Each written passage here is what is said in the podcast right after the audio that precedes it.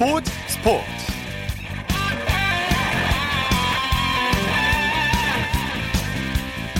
여러분 안녕하십니까? 아나운서 이창길입니다. 손흥민 선수가 챔피언스 리그의 상승세를 리그까지 이어가고 있습니다. 손흥민 선수는 오늘 새벽 영국 런던의 토트넘 홋스퍼 스타디움에서 열린 셰필드 유나이티드와의 프리미어리그 12라운드 홈 경기에 선발 출장해 두 경기 연속골을 터뜨렸습니다.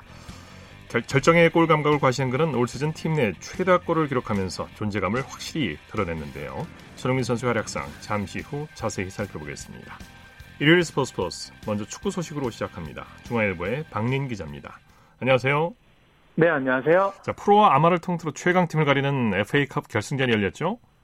네, 오늘 수원 삼성이 수원 월드컵 경기장에서 열린 또 대한축구협회 FA컵 결승 2차전에서 어, 대전 코레이를 4대 0으로 완파를 했습니다. 네. 어, 수원이 원정 1차전에서는 득점 없이 비겼는데요. 또 2차전에 대승을 거두면서 그 1승 1무로 3년 만에 정상에 올랐고요. 어, 통상 다섯 번째 우승으로 어, 대회 최다 우승팀이 됐습니다. 네. 수원에서 가장 빛난 선수는 어떤 선수였나요? 네, 수원의 미드필더 고승범 선수인데요. 어, 전반 15분에 오른발 중거리 슛으로 선제골을 터뜨렸고요. 또 후반 23분에는 또 왼발 중거리 슛이 어, 크로스바를 맞고 골라인 안쪽에 떨어지면서 또 추가골까지 뽑아냈고요.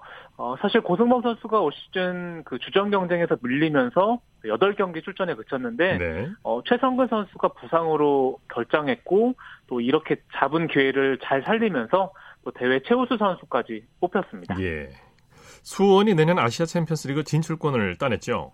네, 이번에 FA컵 우승으로 그 챔피언스리그 출전권을 획득을 했고요. 예. 어, 사실 수원이 어, 과거와는 달리 좀 모기업의 지원이 넉넉지 않은 가운데 이번에 FA컵 우승을 이뤄냈는데 또 이임생 감독이 경기 후에 어, 구단에서 선수 보강을 어, 지원해줬으면 한다. 또 이런 바람을 또 나타내기도 했습니다. 예.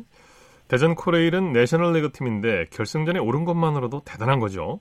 네, 맞습니다. 뭐 수원은 1부 리그 팀이고 그 코레일은 그 3부 리그 예. 격이거든요.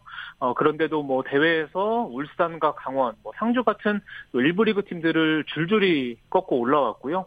어, 그리고 오늘 0대 1로 되진 후반 9분에 그 여인역의 헤딩 득점이 또 비디오 판독으로 취소됐는데 그 상대 선수와 좀 동일 선상이라서 논란을 낳고 있고요. 뭐 네. 그래도 어, 코레일의 김승희 감독이 경기 후에 어, 우리의 축구는 여기서 멈추는 게 아니다. 또 이렇게 멋진 말을 남기기도 했습니다. 예, 예.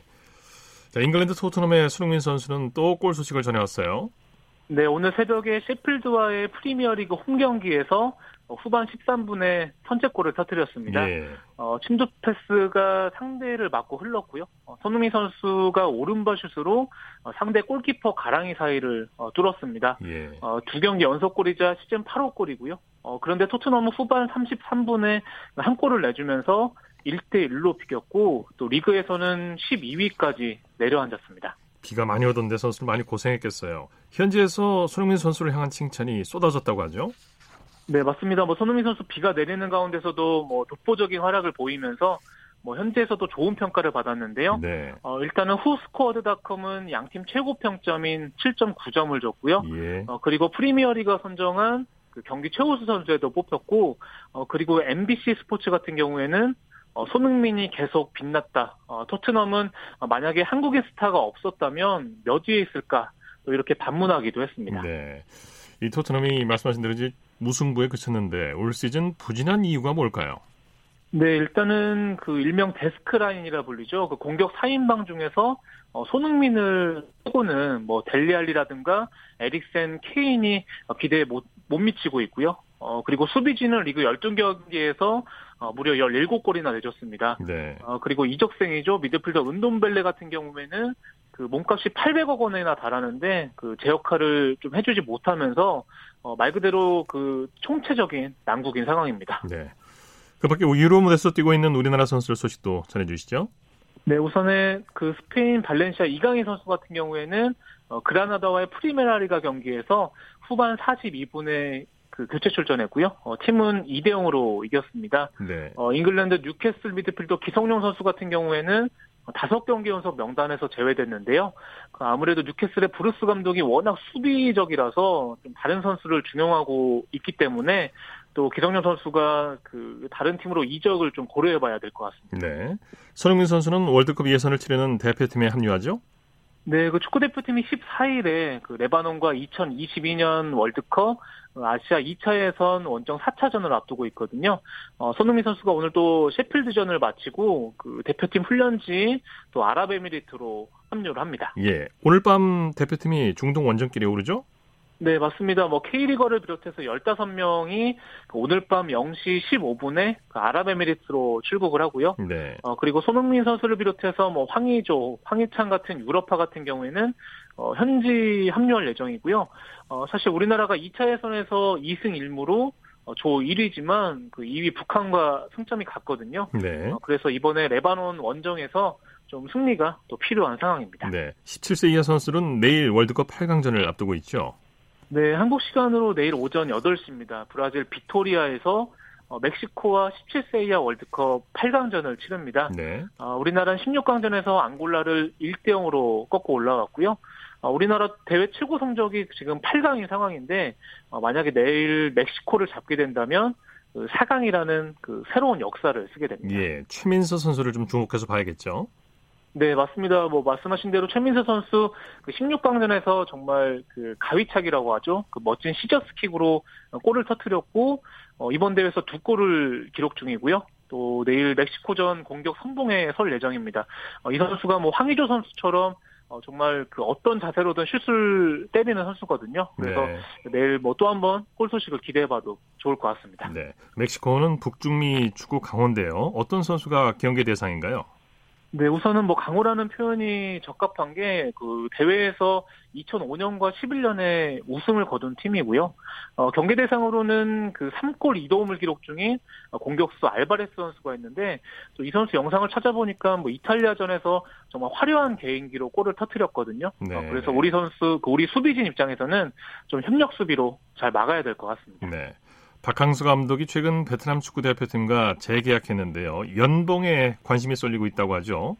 네, 맞습니다. 지난 7일에 베트남 축구대표팀을 최장 3년 동안 이끌게 되는 그 재계약을 맺었고요. 네. 그 연봉은 비공개인데 그 베트남 언론들이 그 연봉이 7억 원에서 11억 원이라는 추측 기사를 내놓고 있습니다. 예. 뭐 일단은 사실 여부를 떠나서 그 베트남 현지 쌀국수 가격이 한 그릇에 2천 원 정도니까요. 네. 그 7억 원이라든가 11억 원이란 금액을 보면 어, 박 감독이 현지에서 정말 얼마나 큰 대우를 받고 있는지 또 알 수 있는 또 하나의 또 사례입니다. 현지 가치로서는 어마어마한 거죠. 네. 네. 스페인에서는 메시 선수가 해트트릭을 작성했네요. 네, 바르셀로나 메시 선수가 셀타비고와의 프리메라리가 경기에서 3골을 어, 몰아치면서 4대1 대승과 선두 질주를 이끌었고요. 어, 개인 통산 34번째 해트트릭을 작성을 했는데 어, 레알 마드리드에서 뛰었던 호날두와 함께 또 프리메라리가 최다 해트트릭과 동률을 이뤘고요. 그 조만간 이 기록도 또 경신을 할 것 같습니다. 네. 그 밖에 국내외 축구 소식 전해주시죠. 네, 19세 이하 남자 축구 대표팀이 그 오늘 미얀마에서 열린 아시아 19세 이하 챔피언십 예선 3차전에서 어, 중국을 4대 1로 대파했고요. 네. 그 조에서 3연승을 거두면서 내년 10월에 열리는 본선 진출에 성공을 했습니다. 네, 소식 감사합니다. 네, 감사합니다. 국내외 축구 소식 중화일보의 박린 기자와 살펴봤습니다.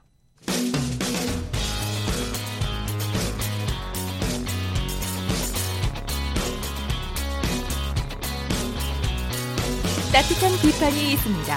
냉철한 분석이 있습니다. 스포츠 스포츠 이어서 프로배구 소식 살펴보겠습니다. 스포츠 동아의 강산 기자입니다. 안녕하세요. 네, 안녕하세요. 대한항공과 삼성화재의 경기가 관심을 끌었는데 결과 어떻게 됐습니까? 네, 오늘 대전에서 열린 남자부 경기에서 대한항공이 풀세트 접전 끝에 삼성화재를 3대2로 꺾고 4연승과 더불어 단독 선두를 유지했는데요. 네. 시즌 초반 다소 어려움을 겪었지만 다시 강팀의 위용을 찾아가고 있습니다. 네. 초반에는 대한항공이 쉽게 이길 듯한 분위기였는데 접전을 벌였어요. 네, 대한항공이 1세트를 27대 25, 2세트를 25대 18로 손쉽게 따내면서 수월하게 경기를 풀어간 듯 했지만 3세트부터 리시브가 흔들리면서 흐름을 넘겨주고 말았습니다. 네. 하지만 5세트 들어서 다시 좋았을 때의 움직임을 찾았고요. 8대 6에서 연달아 넉 점을 뽑아내는 집중력을 발휘하면서 승리를 따낼 수 있었습니다. 네, 대한항공이 이기긴 했지만 중요한 순간마다 범실이 나왔어요. 오늘 총 38개의 범실을 저지르면서 경기를 어렵게 풀어나갈 수밖에 없었는데요. 사실 1세트에서도 10개의 범실을 저지르고 결정적인 순간 득점을 앞세워서 승리를 따냈는데 강한 서브를 앞세운 팀의 특성상 high risk high return이라고 볼 수도 있겠죠. 네. 하지만 예상치 못한 범실이 계속되면서 원활하게 경기를 풀어나가지는 못하는 모습입니다. 네. 비에나와 손현종 선수의 활약도 좋았어요. 그렇죠. 비에나 선수의 활약은 올 시즌 외국인 선수 가운데 단연 돋보이는데요.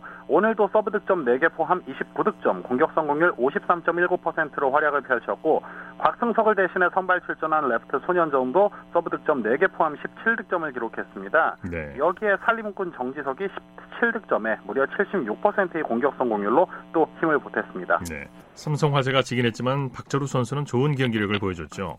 네, 삼성화재는 사실 외국인 선수가 제대로 가동되지 않는 상황에서 박철우에게 에이스 역할을 기대할 수밖에 없는데요. 오늘도 29득점에 공격 성공률 67.4%의 맹활약을 펼쳤습니다. 네. 29점이 모두 공격 득점이었을 정도로 녹슬지 않은 위력을 뽐냈는데 오늘 두 세트를 따내며 승점을 확보한 덕분에 팀도 3위로 올라설 수 있었습니다. 네. 대한항공의 박기원 감독 천당과 지옥을 오갔다 이렇게 얘기를 했네요. 박기원 감독이 오늘 경기 후에 천당과 지옥을 오갔다고 깊은 한숨을 내쉬었는데요.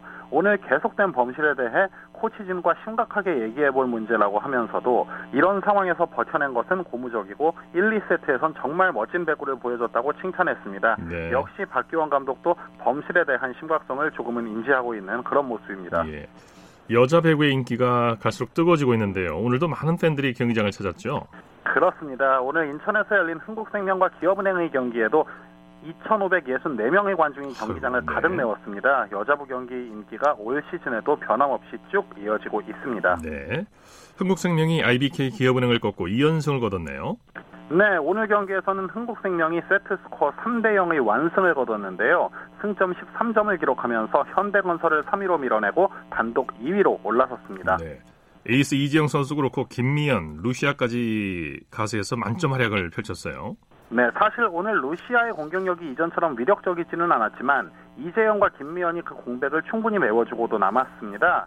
이재영은 블로킹 5개 포함 27득점, 공격 성공률 61.7%의 맹활약을 펼쳤고요. 네. 김미연도 서브 2개 포함 10득점, 공격 성공률 47.5%를 기록했습니다.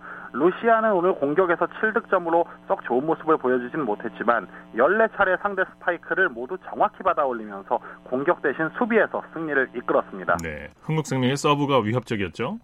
사실 오늘 서브 득점 자체는 3점으로 많지 않았습니다만 상대 리시브를 흔든 위력적인 서브가 돋보였는데요. 그렇게 세트 플레이를 봉쇄하면서 손쉽게 경기를 풀어갈 수 있었죠. 오늘 기업은행의 리시브 정확도는 20%에 불과했습니다. 네. IBK 기업은행은 변화를 줬는데 그 변화가 잘 안 먹힌 것 같아요.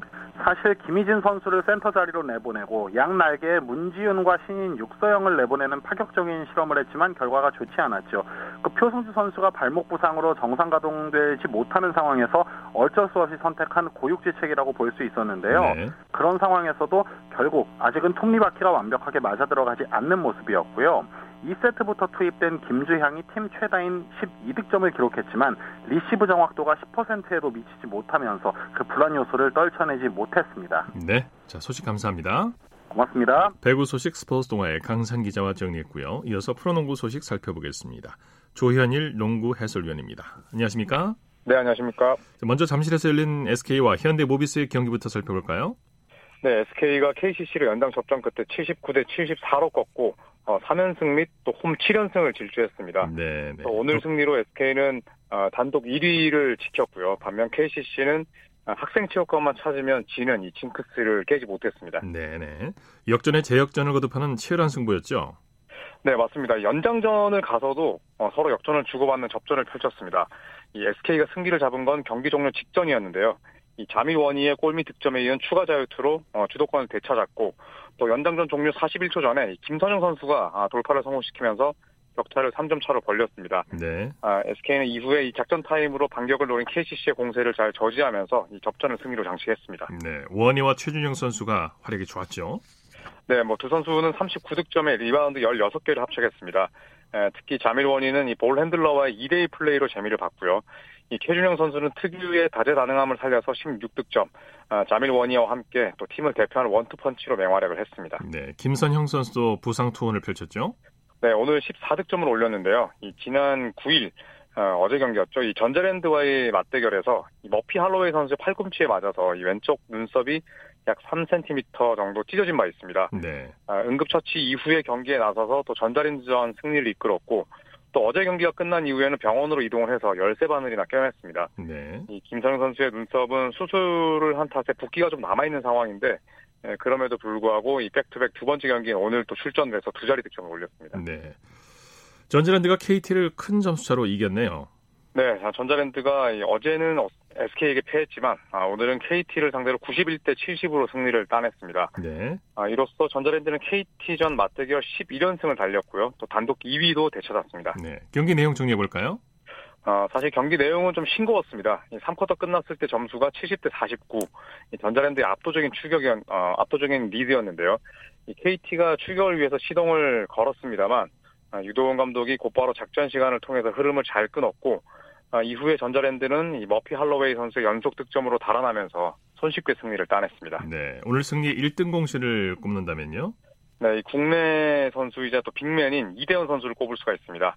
아, 슛거리가 긴 빅맨으로도 또 잘 알려져 있는데요. 3점 슛 2개 포함해서 24득점, 또 리바운드 3개, 스틸 2개로 활약을 했습니다. 네. 그리고 할로웨이 역시 16득점에 리바운드 14개로 더블 더블을 달성했습니다. 네. KGC와 오리온의 경기는 어떻게 됐나요?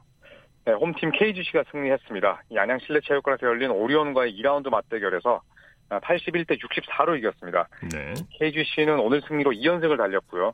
어, 어제 DB를 잡으면서 파란을 일으켰던 오리온은 64점에 묶이면서 결국 일요일 경기를 내주고 말았습니다. 네. 브라운 선수의 활약이 아주 좋았죠? 네, 이 브랜든 브라운 선수가 오리온의 골밑 자원을 맞아서 21득점, 또 리바운드 10개로 더블 더블을 달성했습니다. 네. 사실 브랜든 브라운은 KCC 시절 또 KG 시절에도 항상 어, 득점과 리바운드로 더블 더블을 많이 만들어내는 선수답게 예, 오늘 역시 또 득점과 리바운드에서 각각 두 자리를 기록했습니다. 네. 맥컬러 선수도 펄펄 날았죠? 네, 오늘 이 17분 동안에 17득점을 올렸습니다.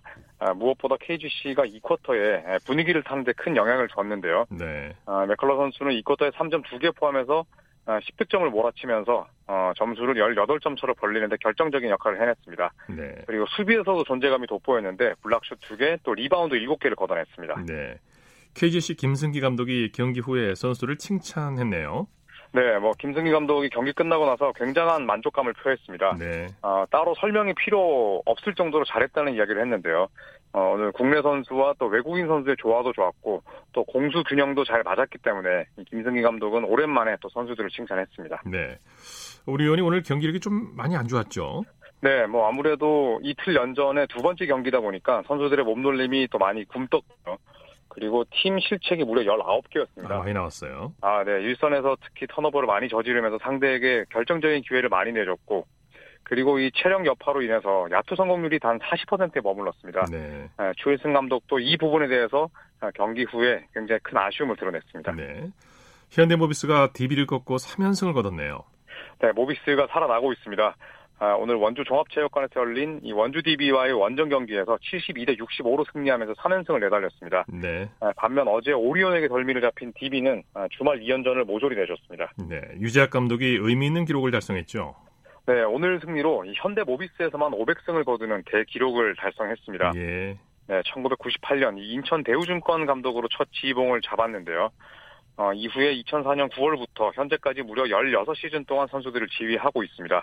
아, 감독으로 쌓은 총 승수는 650승이고 어, 그 중에 500승을 현대모비스에서 쌓고 있습니다. 네, 현대모비스는 막 일정이 아주 정말 살인적이라고 할 정도로 빡빡했는데도 대승을 거뒀네요. 네, 사실 이 현대모비스가 4연패를 떠하는 이후에 예, 전자랜드, KT 또 오늘 DB까지 만나는 이 원정 3연전을 4일 아, 이내에 다 치렀습니다. 네. 아, 하지만 이 3연승을 거두면서 어, 현대모비스가 반등의 계기를 마련했고요. 아, 유재학 감독은 걱정이 많았지만 오늘 어, 전자랜드 그리고 KT, DB를 꺾었던 이 3연전 승리가 현재까지는 가장 만족스럽다는 이야기를 했습니다. 네. 라건아와 이대성 선수가 만점 활약을 했죠? 네, 현대모비스를 뭐 대표하는 원투펀치라고 볼 수가 있는데요. 오늘 라건아 선수는 24득점에 리바운드 8개로 활약을 했고 네. 어제 KT를 상대로 펄펄 날았던 이대성 선수는 19득점에 리바운드 4개로 어, 이틀 연속 좋은 활약을 펼쳤습니다. 네, 김수찬 선수도 숨은 공신이라고 할 수 있겠죠? 네, 사실 김수찬 선수는 이제 양동근 선수의 백업으로 나서서 어, 그동안 좀 존재감이 미비했었는데 오늘 공수 양면에서 맹활약을 해줬고요. 또 이대성과 양동근 선수의 부담을 또 잘 덜 수 있는 선수인 만큼 또 오늘 같은 활약을 어, 모비스 팬들은 많은 기대를 하고 있습니다. 네. 오늘 경기로 팀 순위가 어떻게 달라졌는지 좀 살펴볼까요? 네, 서울 SK가 10승 3패로 어, 1위를 달리고 있고요. 또 예. 오늘 역시 승리한 인천 전자랜드가 9승 4패로 2위입니다. 아, 오늘 패한 KCC와 DB는 아, 나란히 반경기 차이로 3위와 4위를 달리고 있고요. 아, 오늘 승리로 5월 승리로 맞춘 안양 KGC가 6승 6패로 5위입니다. 그리고 연승을 달리고 있는 울산 현대모비스가 6승 7패로 6위, 또 서울 삼성이 에, 현대모비스를 반경기 차이로 쫓으면서 7위를 달리고 있습니다. 네. 아, 나란히 최근 경기를 패한 부산 KT, 고양 오리온, 창원 LG는 8위부터 10위까지 형성을 하고 있습니다. 네. 소식 감사합니다. 네, 고맙습니다. 프로농구 소식 조현일 농구 해설위원과 정리해드렸습니다. 쳤다 하면 홈런이고 슛 골이고 그것이 바로 그것이 바로. 손에 잡힌 우승 트로피. 목에 걸린 그 배달. 너와 내가 하나 되는 그것이 바로 그것이 바로 그것이 바로. 꿈꾸던 스포츠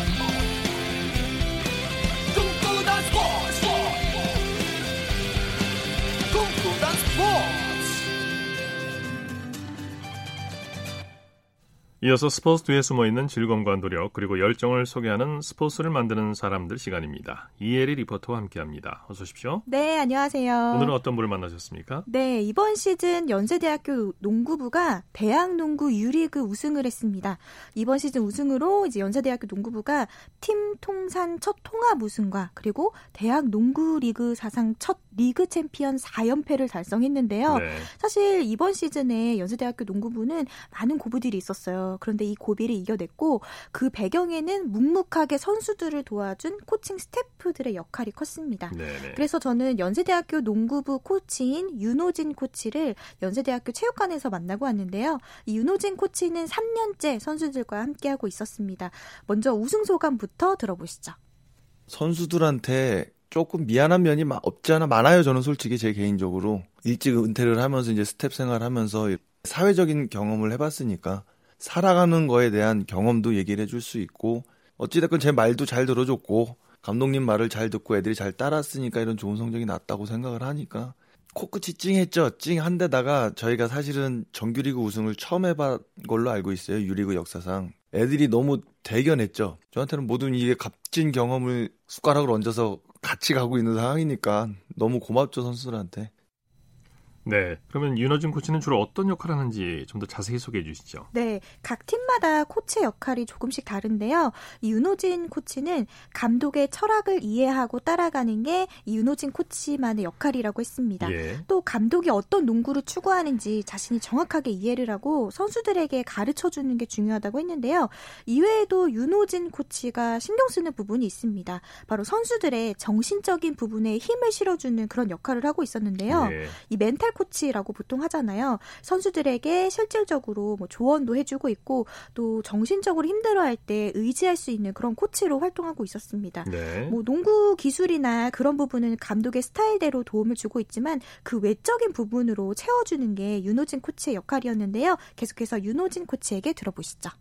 팀의 수장들이 감독님이 모든 거를 관할을 하고 계시니까 농구로 들어가면 또 디테일한 게 뭐 팀 패턴 플레이나 개인기 훈련 위주나 뭐 이런 전체적인 그림을 그리시니까 그 그림이 어떤 건지 파악을 빨리 해 가면서 열심히 배우고 있는 상황이고요. 수장이 끌고 나가는 데 있어서 선수들이 뭐 혼란스럽거나 힘들거나 뭐 이런 상황이 많이 발생을 하니까 아무래도 학생들이다 보니까 본인들은 이제 남들 같이 그런 대학 생활을 못 하니까 마인드적으로 멘탈적으로 좀 힘들어하는 경우가 많아요. 어린애들이다 보니까. 근데 그런 애들이 이제 조금 중간에서 도태되지 않게 지치지 않게 같이 이렇게 따라갈 수 있게 그런 역할을 주로 저는 주라고 생각을 해서 그런 역할을 맡고 있어요.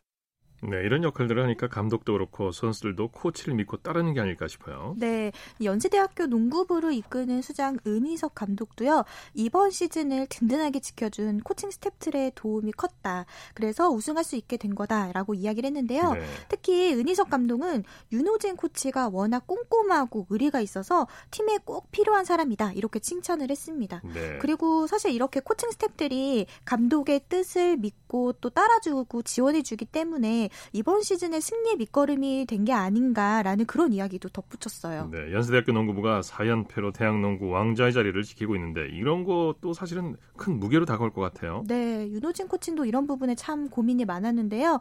정상에 오르는 것도 힘들지만 그 정상을 지키는, 지키는 것 또한 네. 네, 더 어렵다 이렇게 이야기를 했습니다. 이 선수들의 우승을 위해서 합심을 해서 노력한 모습을 보고 또 고마운 마음도 있지만 한편으로 또 미안하고 더 채워주고 싶다라는 이야기도 했는데요. 그래서 더욱더 팀을 하나로 똘똘 뭉칠 수 있도록 윤호진 코치도 연구하고 노력해서 다음 시즌 준비한다고 했습니다. 네. 이 윤호진 코치에게 들어보시죠. 선수들이 아 저 코치랑 운동을 하면은 설렁설렁 할 수가 없어. 나도 모르게 열심히 해야 되는 마음이 자꾸 생기고 본인들이 스스로 막 더 열심히 할 수 있게끔 그런 얘기가 나오게끔 만들어주고 싶어요. 저랑 운동할 때만큼은 모든 걸 다 쏟아내야 되는 그런 코치였다고 얘기가 나오고 싶어요. 그냥 위의 자리에서 그 자리를 지킨다는 게 선수 때보다 이제 지도자가 되니까 더 힘들고 더 철저하게 준비해야 되는 게 보이니까 더 열심히 해갖고 선수들 잘 만들어갖고 내년에는 정기전까지 아마 놓치지 않게끔 더 좋은 선수들 될 수 있게끔 훈련해서 더 열심히 훈련시키다 보면은 내년 준비 잘 될 것 같습니다.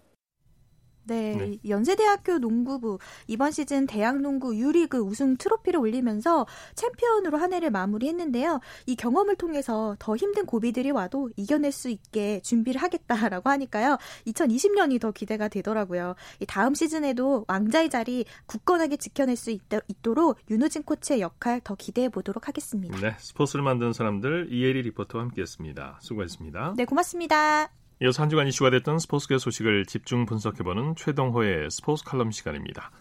한국 야구 대표팀이 2019 세계 야구 소프트볼 연맹 프리미어 12 슈퍼라운드에 진출했습니다. 내일 저녁 일본 도쿄돔에서 미국과 슈퍼라운드 첫 경기에 나서게 되는데요. 자, 그런데 이 프리미어 12에 대한 일본의 영향력이 상당히 크다고 합니다. 오늘 스포츠 평론가 최동호 씨와 함께 이 얘기를 해보도록 하겠습니다. 안녕하십니까? 예, 안녕하세요. 서울에서 열린 프리미어 12 예선 라운드가 그렇게 큰 주목을 받지는 못했던 것 같아요. 음, 예, 좀 그랬죠. 그 1차전 호주전에 5,899명의 관중이 들어왔고요. 자, 2차전, 캐나다전에는 6,568명의 관중이 입장했습니다. 마지막 3차전 쿠바전이었는데 네. 12,300여 명을 기록했으니까 흥행에 그렇게 성공했다고 보기는 힘들겠죠. 올해 이 고척 스카이돔을 홈구장으로 사용하는 키움의 평균 관중이 6,300명이었으니까 이제 호주전은 아, 키움의 평균 관중 수에 미치지 못했고 네. 캐나다전은 평균 관중 수만큼 들어왔고 쿠바전은 평균 관중의 두 배 정도 기록했습니다. 예. 프리미어 12가 야구의 세계화를 기초로 내건, 내건 대회이기도 한데요. WBC와는 예. 비슷한 성격을 갖고 있지만 다른 점도 있죠. 어, 예, 다른 점도 있죠. 이 WBC나 프리미어 12가 야구의 세계화 또 어, 야구의 올림픽 정식 종목 유지를 목표로 만들어진 대회라는 건 비슷하거든요. 네. 아, 그런데 프리미어 12는 이 WBC에 대한 일종의 반발로 창설됐다라고도 볼 수가 있거든요. 왜 누가 반발했냐 이제 이게 중요한데 이 WBC가 잘 아시는 것처럼 메이저리그 사무국이 주도해서 만들어진 대회고요. 예. 이러다 보니까 이 수익 배분이나 경기 일정이 미국 중심이다 이런 불만이 많이 나왔었죠. 예. 어, 실제로 이 WBC에서 이 흥행에서 중요한 역할을 했던 나라가 우리하고 또 일본인데 뭐 더군다나 이 손해를 보는 느낌마저 좀 들었죠. 근데 네. 그래서 네. 일본이 중심이 돼가지고 WBC하고 구별이 되는 또 다른 야구 월드컵을 만들자 이래서 만들어진 게 프리미어 12입니다. 네. WBC는 메이저리그 사무국이 운영하지만 프리미어 12는 세계 야구 소프트볼 연맹이 개최하는데요. 일본 예. 야구계가 많은 영향력을 발휘하고 있다면서요. 어, 예, 그렇습니다. 세계 야구 소프트볼 연맹, 그러니까 이 WBSC가 되겠죠. 기존에 야구 월드컵을 개최를 해왔는데, 네. 일본 프로야구 기구입니다. MPB라고 얘기를 하죠. 이 MPB가 어, WBSC를 설득을 해서 야구 월드컵을 폐지하고 야구 세계 랭킹 12, 12위권 국가들이 참가하는 어, 프리미어 12를 창설한 겁니다. 예. 어, 어떻게 이 MPB가 WBSC를 설득할 수 있었을까? 간단하죠. 자본의 논리입니다. 네. 이 얘기는 이 새로운 대회를 창설을 하려면은 역시 자본이 필요한데 일본 프로야구 기구 MPB가 일본 기업을 스폰서로 영입을 해서 수익 구조를 만들어낸 거거든요. 예, 예. 그러니까 이 고척 스카이돔에서 예선 라운드 할 때 이 포수 뒤편에 그 일본 기업 광고가 우리 중계 방송에 계속 노출이 됐거든요. 또 우리 대표팀 타자들의 그 헬멧에도 일본 기업의 광고 문구가 부착이 됐고요. 그러니까 일본 기업이 프리미어 12 스폰서를 자행하다 보니까 이렇게 된 겁니다. 예. 그래서 그런지 경기 일정도 일본 대표팀에 유리하게 조정된 느낌이 드는데요. 일본 예. 대표팀은 슈퍼라운드 경기가 모두 오후 7시에 열리죠. 어, 예, 낮 12시하고 오후 7시 경기 두 경기가 있는데요. 일본 대표팀은 전부 다 오후 7시 경기입니다. 네. 어, NPB, 일본 프로야구 기구나 이 WBSC 입장에서는 일본에서 개최하니까 일본 대표팀이 우승을 해야지 가장 많은 수익을 낼 수가 있습니다. 예. 입장권도 많이 팔리고요. 자, 그러다 보니까 일본 대표팀 전부 오후 7시 경기고요. 4경기 중에 3경기를 도쿄돔에서 합니다. 이 네. 흥행을 고려한 편성이라고 볼 수가 있거든요. 자, 근데 중요한 게 일본 입장에서 보더라도 일본이 우승하는 것도 중요하고 또 흥행 카드가 있어야지 되는데 일본이 보기에도 대회 최고의 흥행 카드는 역시 한일전이라는 거거든요. 예, 예. 그러니까 우리 대표팀도 일본하고 똑같이 네 경기가 모두 다 오후 7시 열리게 되고요. 어, 한일전, 한일전은 이 슈퍼라운드 리그 마지막 날인 16일 오후 7시로 잡혔습니다. 네. 맨 마지막 경기로 잡힌 것도 역시 흥행을 고려한 경기 편성이다 이렇게 볼 수가 있겠죠. 예. 슈퍼라운드에는 6개 팀이 참가하는데요. 대회 진행 방식이 좀 특이하죠. 어, 예, 그렇습니다. 이, 이 예선에서 각조 1, 2위 6개 팀이 이제 참가하거든요. 라운드 로빈 방식이라고 얘기를 하는데, 네. 이 풀리그처럼 모든 팀들이 경기, 모든 팀들하고 경기를 치르는데, 어, 예선 라운드 성적을 가지고 가는 게 라운드 로빈 방식입니다. 그러니까 여섯 개 팀이 풀리그를 벌이면은 다섯 경기를 해야 되는데 라운드 로빈에서는 네 경기를 하거든요. 예. 왜냐하면 예선전에서 우리랑 만났던 팀하고는 경기를 하지 않는 겁니다. 그러니까 우리는 호주하고는 경기를 하지 않는데 예선 성적을 가지고 가게 되니까 우리가 호주를 이겼고 그래서 우리는 1승, 호주는 1패를 안고 시작을 하는 겁니다. 예, 예. 어, 네 경기 다 치르고 난 뒤에 순위를 따주고요. 그래서 1, 2위 팀이 결승전에 나가고 이 3, 4위 팀이 순위 결, 어, 결정전을 벌이게 되는 겁니다. 네, 네. 야구 대표팀이 어제 도쿄에 도착했는데요. 1차전 상대가 미국이죠.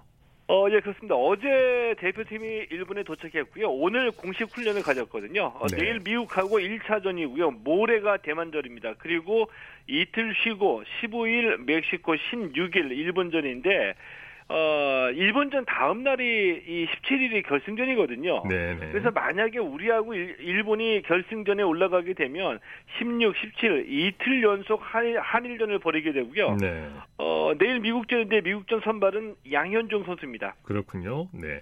예. 메이저리그 스카우터들이 프리미어 11을 지켜보고 있는데요. 거꾸로 해외 팀 중에서 KBO 리그에서 뛰고 싶다는 의사를 공개적으로 밝힌 선수들이 있죠.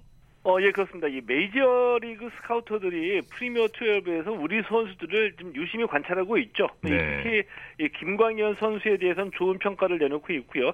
야, 그런데 반대로 해외 선수들 중에서도 이 KBO 리그에서 뛰고 싶다라고 공개적으로 밝힌 선수들이 있는 겁니다. 네. 어, 이 쿠바전에서 선발 등판에서 8이닝 무실점으로 호투했던 아, 캐나다의 투수 필립 오몽 선수 한국에서 뛰는 것을 기대한다. 기회가 주어지길 바란다. 이렇게 얘기를 했고요. 예, 쿠바 선수들도 지금 일본에 많이 진출해 있는데 한국으로 눈을 많이 돌리고 있습니다. 그렇군요. 예, 말씀 감사합니다. 예, 고맙습니다. 최동호의 스포츠 칼럼 스포츠 평론가 최동호 씨였고요. 이어서 우리나라 스포츠 각 종목의 발전 과정을 살펴보는 스포츠 기록실 시간입니다. 라디오 한국 스포츠 100년사 중에서 한국 스포츠의 여명기를 살펴보고 있는데요. 스포츠 평론가 신명철 씨와 함께합니다. 안녕하십니까? 네, 안녕하십니까. 농구를 우리나라에 소개한 사람도 야구를 보급한 필립 질레트 씨라고 하죠? 네, 이분 참 고마운 분인데요. 네, 농구는 1907년 봄부터 황성 기독교 청년회, 뭐 오늘날로 번역해서 얘기하면 서울 YMCA가 되겠죠. 네. 이 초대 총무를 맡은 미국인 앞에 말씀드렸던 필립 질레트가 회원들을 상대로 소개하면서 이 땅에 알려지게 됐는데요. 네. 농구는 1891년 미국 스프링필드의 YMCA 훈련학교에서 체육 지도자인 제임스 네이스미스가 이분 박사라고 하여 예. 겨울철 실내 스포츠로 창안한 종목으로 탄생한 지 16년 만에 우리나라에 소개됐으니까 아주 빠른 속도로 우리나라에 들어왔고요.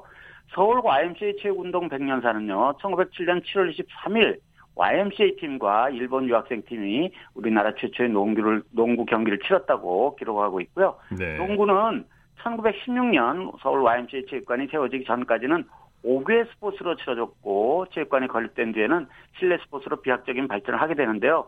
이 시간에 자주 나오는 서울 YMCA 체육관은 지금 종로 2가에 있는 예전 그 자리가 지금 거의 그 자리라고 하네요. 네네. 네. 이 사이클은 어떤 경로로 우리나라에 소개됐는지요? 네, 1906년 4월 훈련에서 그러니까 예전에 그 서울운동장 자리 다 기억하실 텐데요. 그 훈련을 해서 육군 참위 어, 당시 계급이 아마 요즘 계급으로 하면 소위가 된다고 그러는데요. 권원 씨라는 분하고 일본인 요시카와가 우리나라 최초의 자전거 경기를 개최했다는 기록이 남아 있습니다. 이 대회에서는 자전거를 잘 탄 사람에게 상당한 수준의 상품을 줬다가 하니까 당시로서는 자전거도 상당히 인기 있는 종목이 아니었나 그런 생각이 좀 들고요. 그런데 네. 그때는 자전거를 자행거라고 불렀다고 해요. 자행거. 자, 행거. 어, 네. 네 네. 1907년 6월에는 서울에 있는 한국인, 일본인 자전거상, 그러니까 자전거를 팔고 사는 자전거상회가 주최한 자전거 경기대회가 훈련에서 열렸는데 외국인들까지 포함해서 많은 인원이 참가하고 많은 인들이 이 경기를 지켜봤다고 합니다. 네. 뭐 주요 국제 종합 경기 대회에서 효자 종목 역할을 톡톡히 하고 있는 유도. 유도는 언제쯤 우리나라에 들어왔나요? 네, 유도는 1907년쯤 일본인에 의해서 우리나라에 전해졌고요. 1908년 3월 비원에서 그 경시청의 하늘 두 나라 경찰들이 경기를 치는 것이 우리나라 최초의 유도 공개 경기로 알려져 있는데요. 네. 그런데 서울 YMCA 체육운동 100년사에 따르면 서울 YMCA는 1907년이 아닌 1906년 유도부를 창설한 것으로 되어 있습니다. 네. 어, YMCA 연구하는 분들에 따르면 YMCA에서 유도를 시작한 것은 1906년이다. 여기에서 장사 100명만 양성하자는 독립운동가이시죠. 월남 이상대 선생의 유도부 창설 반환을 출발치론으로 이 유도가 급격한 발전을 거듭했다고 이렇게 기록하고 있습니다. 그런데 네. 또 한편 한국 유도 발달사라는 책에 보면 1909년에 YMCA 유도장 설치는 한국인의 손에 의한 한국 유도장의 휴지라고 돼 있으니까 이런 주장들은 서로 시기적으로 약간씩 서로 다르지 않습니까? 예, 예. 예, 그래서 유도에 우리나라에 전해진 시기라든지 발전이 막 시작된 그 시점에 대해서는 서로 각기 주장, 다른 주장들이 지금 혼재되어 있는 그런 상황입니다. 네, 네. 이후 YMCA 유도는 일제가 주도한 유도와는 다른 길을 걷게 된다면서요? 네, 그렇습니다. 독립운동가인 이상대 선생의 뜻을 이어받은 YMCA 유도는 1910년 일제의 나라를 빼앗기자 민족 유도로서 일제의 앞잡이였던 경찰 유도와는 전혀 다른 정신 수양을 어, 수련생들에게 쌓게 하게 되는데요. YMC가 나온 유도자인 이재황은 광복 후에 유도대학을 설립하고 민족 유도의 명맥을 이어나가게 되는데요. 네. 어, 유도 잘 아시는 분들은 아시겠습니다만은 유도대학은 이후에 대한체육대학 을 거쳐서 용인 오늘날의 종합대학교인 용인대학교로 발전하게 됩니다. 네. 오늘 말씀 여기까지 듣겠습니다. 네, 고맙습니다. 스포츠 기록실 스포츠 평론가 신명철 씨와 함께했습니다. 스포츠 스포츠 오늘 준비한 소식은 여기까지고요. 내일은 8시 30분부터 들으실 수 있습니다. 함께해 주신 여러분 고맙습니다. 지금까지 아나운서 이창진이었습니다. 스포츠 스포츠